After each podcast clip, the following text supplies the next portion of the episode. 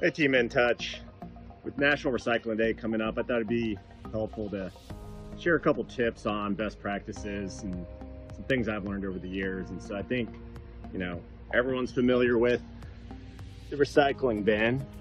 We got to make sure we clean out the jar before it goes into the bin, like so. You got to get all of the food out before you recycle.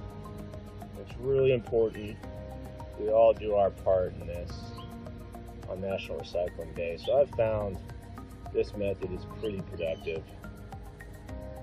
Hope you enjoyed this tip. Cheers.